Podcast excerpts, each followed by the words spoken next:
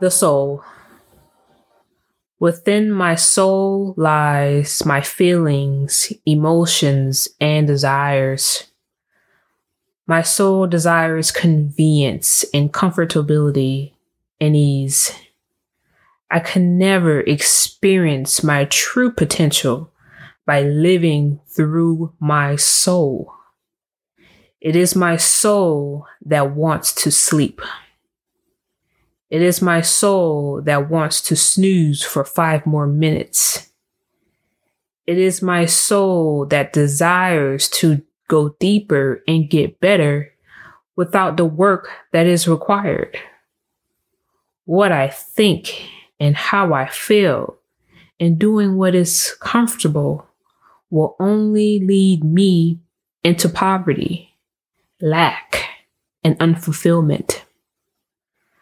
I must be willing to do the uncomfortable.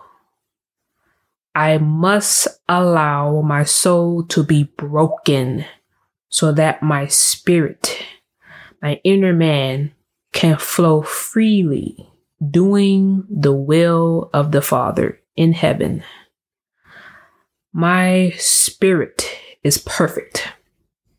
My spirit comes directly from God. My spirit desires to do what God desires for me to do. The Holy Spirit bears witness with my spirit that I am indeed a son of God. As a son of God, I must tame my soul and be led by the Holy Spirit. I must allow the Holy Spirit to do what is necessary on the inside of me so that I am able to fulfill my God given destiny and please my Heavenly Father.